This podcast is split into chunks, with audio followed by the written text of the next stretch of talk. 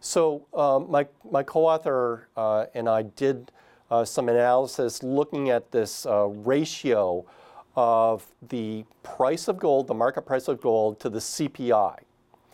And over time, over a long uh, period, we noticed that ratio was about 3.2. Um, even with the decrease in price, the dramatic decrease in price that we saw uh, recently in gold, that ratio is six. So it's still way above the long term average. If gold comes back to its long term uh, average, then the price falls to $800. I'm not saying it's going to fall to $800 immediately or within the next year. It's a simple empirical observation.